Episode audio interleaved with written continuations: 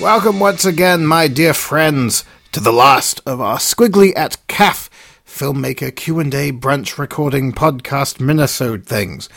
If you've not been keeping up, we're putting out our chats with the attending filmmakers at the first Cardiff Animation Festival, which wrapped up about a week ago after a tremendously successful few days of animation wonderment. We all had a blast. Rest assured, if you weren't there, you definitely missed out. Not only that, we were all talking about you behind your back. In this last episode, we'll be hearing from Sophie Dutton and Jake Harvey, a writer and animator duo who were at the festival with their micro short Lost, produced entirely over a weekend, and it won the Show Me the Animation short film Anijam last year. Anna Ijsbouts from the Netherlands was also there with her much applauded film Hate for Sale, a stop motion visualization of a specially commissioned Neil Gaiman poem about the world we currently live in. And Indian director Somnath Pal was there with his similarly well received film Death of a Father, a short film based on the aftermath of a life lost. Hello, uh, I'm Somnath. I made this film called Death of a Father, uh, and I'm from India. Hi, I'm Anna Ijsbouts. I made Hate for Sale, and I'm from the Netherlands. Hi, I'm Jake. Uh, I co-created Lost, which is on on the kids program today. I'm Sophie, and I co-created Lost with Jake. So yeah, you worked on this one together. Do you often work together, like as a? well, we've been meaning to for ages because I'm a writer. I don't know how to animate at all, whereas Jake is all about the animation. And Yes. um, so we were thinking it would be a pretty good team. Yeah. Um, but yeah, so we've had so many ideas for working together, but never actually got gotten round to it. Um, so this film, Lost, we made for um, the Anijam competition, which is a 48-hour filmmaking competition. So they give you a theme at the very beginning, and then you have to run back to wherever you're animating it um, and write it, storyboard it, animate it, colour it, finish it, everything um, in a weekend essentially. So um, that's what we did, and I think having that deadline on it really helped us kind of get moving and get going on making something. So that was kind of nice to force us into creating. So they just give you the theme, but they don't actually kind of furnish you with the, the kit to get it done. No, nothing. Okay. So everyone, yeah, we all kind of convened in um, a little office in Bristol, um, and then it was literally like jump in the car, jump on the train, get back to wherever you're going, and um, yeah, and then start as soon as you can. So from a writer's perspective, then, do you just have this word to work with, and then you go from there? Like, how long did it take to actually kind of get that idea kind of fleshed out from a? So we kind of had a rough plan, didn't we, of getting the story nailed down by the end of, well, because it was halfway between, it was, so it's 12, a, 12 p.m. on Friday to 12 p.m. on Sunday. So we thought, okay, by Friday night we want to have the story nailed down. Um, Saturday, um, get the bulk of all the animation stuff done, and then Sunday would just be like, oh, we thought, oh, it'd be so nice and relaxing. Like we put the post production on it, all the sounds. We'll have loads of time, but it did not work out like that.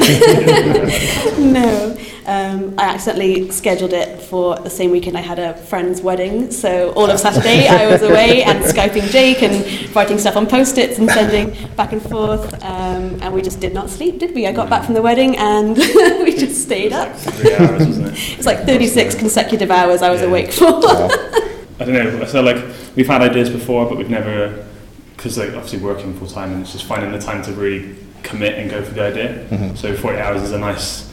Although it doesn't sound nice, it's like um, it's like because you just have to make decisions and you just Yeah. have to go with it. Yeah. So it's just a nice way to get something made and Yeah. you know just yeah have something that's kind of pushing you to commit to a decision, which was uh, which was nice, like mm-hmm. kind of refreshing instead of having endless amount of time to sit on an idea and not Yeah. you know You be a bit be sort of very, like- nervous to step forward.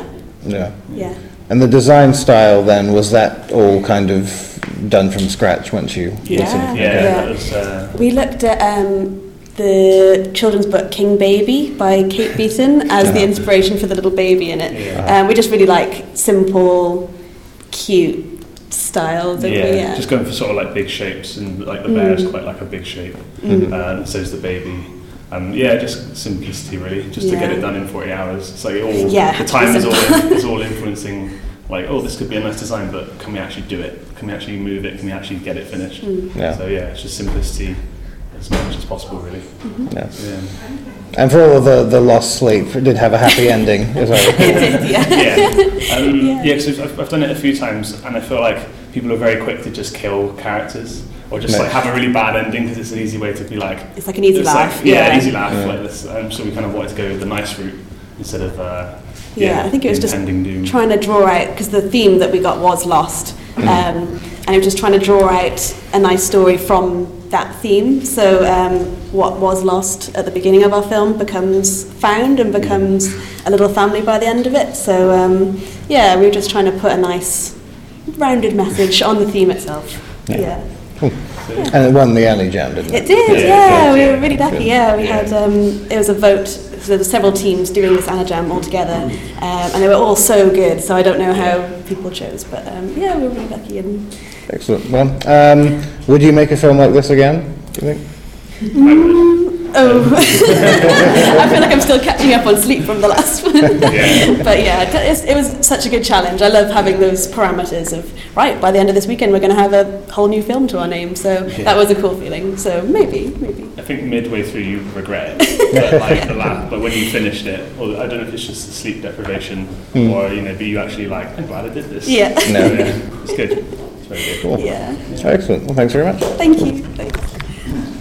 So Anna, um, your film Hate for Sale, and this film has actually already gotten quite a bit of like traction online and visibility and stuff like that, which is kind of nice. I think it's sort of be nice to talk about that in a bit. Uh, but I guess again, like it would be good to sort of talk about why you decided to take on this particular poem, I guess, and uh, where the what the impetus was, I guess, to get going on it. It started with a project called the Visible Poetry Project, which um, is was new a new platform at the time. Uh, April is National Poetry Month in the States, and they wanted a uh, poem released with an animation every day of the month.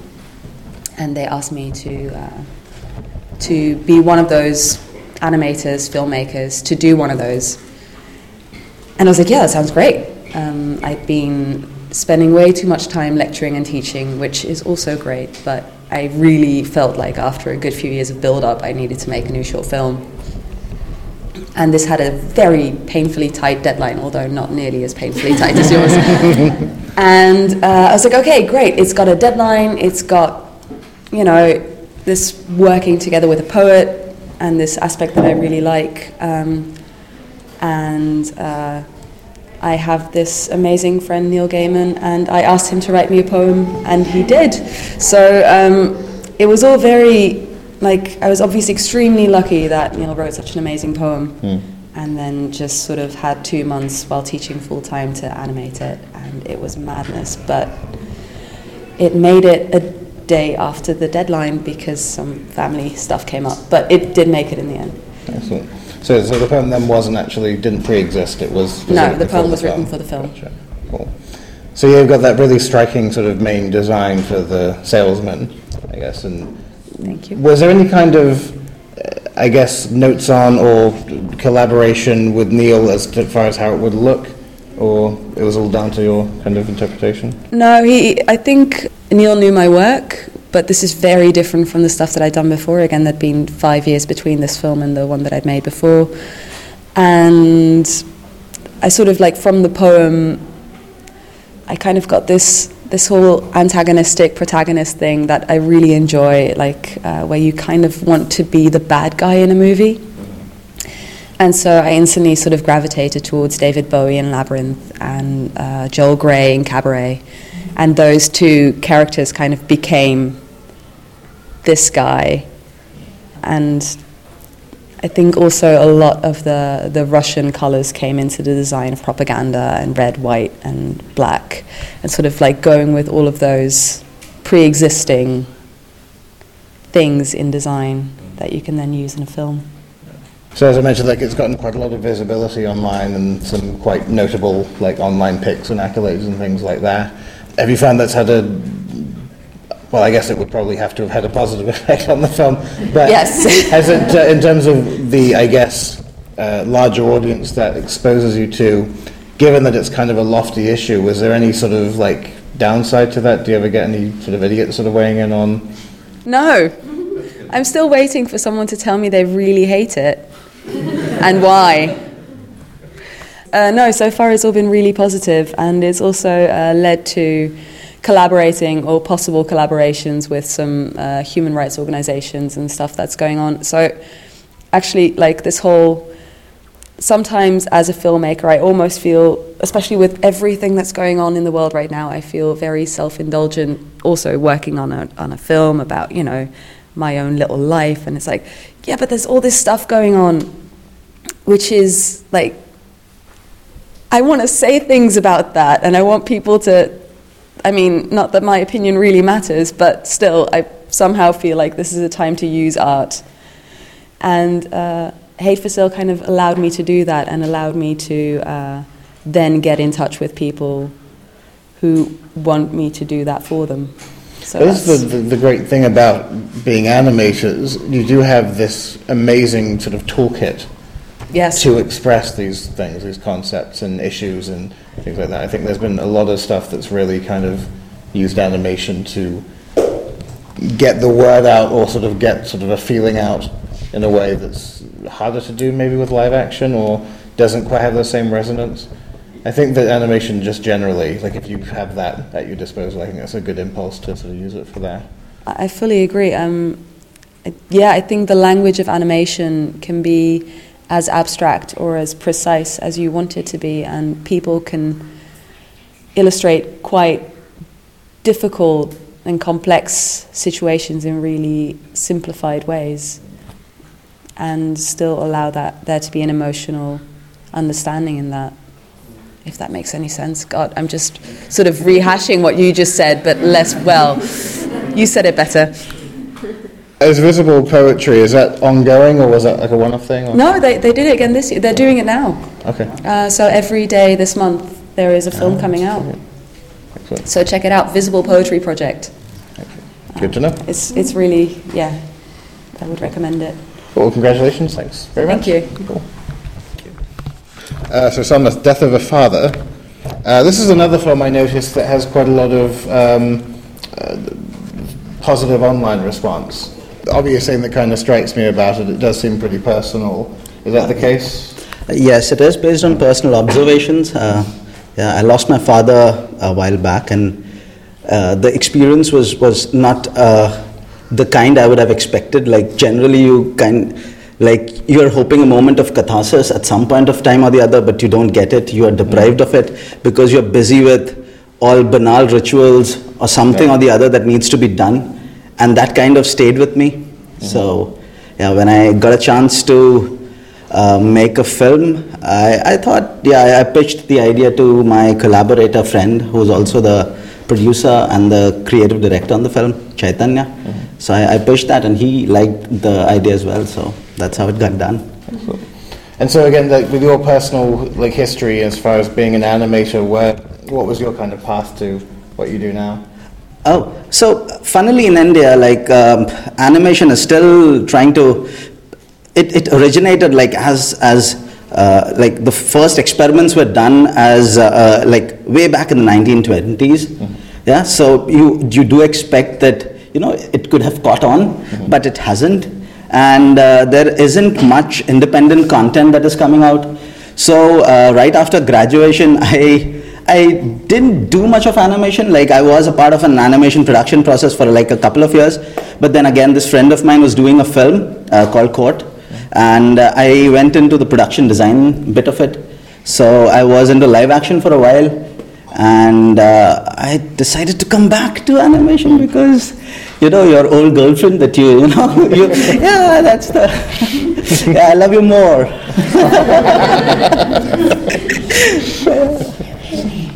So yeah, so that kind of independent short filmmaking, I guess, is, is more of a rarity over there. I mean, do you consider it an independent film, or does it have a kind of funding or backing? It, it, it did have a funding, but uh, as in, it is an independent film in the sense that we did not really go to a studio. You know, when you have been out of the industry for a while, you have this stupid tenacity to believe that you'll pull off a film all by yourself. Yeah, so I said, oh, I'll do it all by myself. and then halfway I realized, okay, I can't do it. And I, I, find myself writing emails to all my friends if they can pitch in and help me out with it. So, yeah, so they came in and uh, they, they worked, and I couldn't afford them because the budget wasn't like, yeah, it was good, but I I really hadn't planned a budget for like a production house sort of a thing. So, mm. but they came in, they helped me off and on sort of a thing. So it worked out. Excellent. cool. So yeah, it's, so it's gotten a pretty strong response online. Something you can sort of see in the the responses and the comments and stuff that it actually does kind of resonate with people and you know affect people in a way. Is that quite gratifying to see like the audience response to it? Yes, it is. It is funnily, I, I, was, I wasn't sure of that because even in India, it, it, it is rooted in a very, very specific cultural context. And because India is so diverse, I was not sure if like different parts of the country would really relate.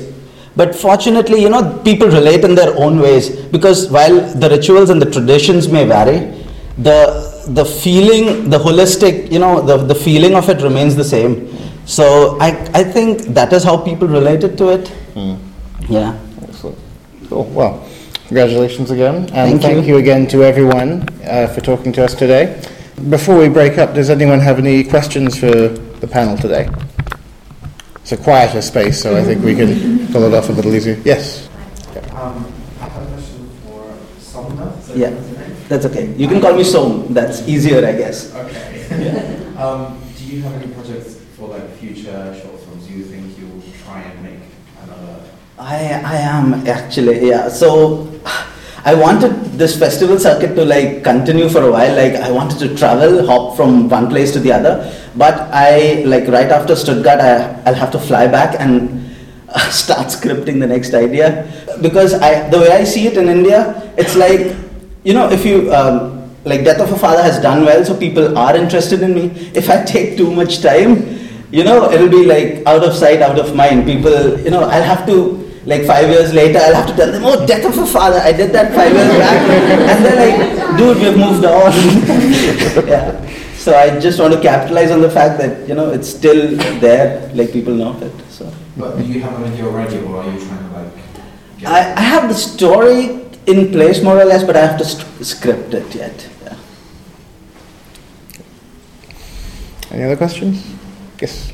Right, can I just say thank you to all filmmakers, apart from the ones who are from Cardiff, um, for making the effort to come to Cardiff. It means a lot to us to have you all here. It makes such a difference to meet the filmmakers. Absolutely. Thank you. Pleasure, that. Yeah. Cool. Thanks again, everyone. Thank you.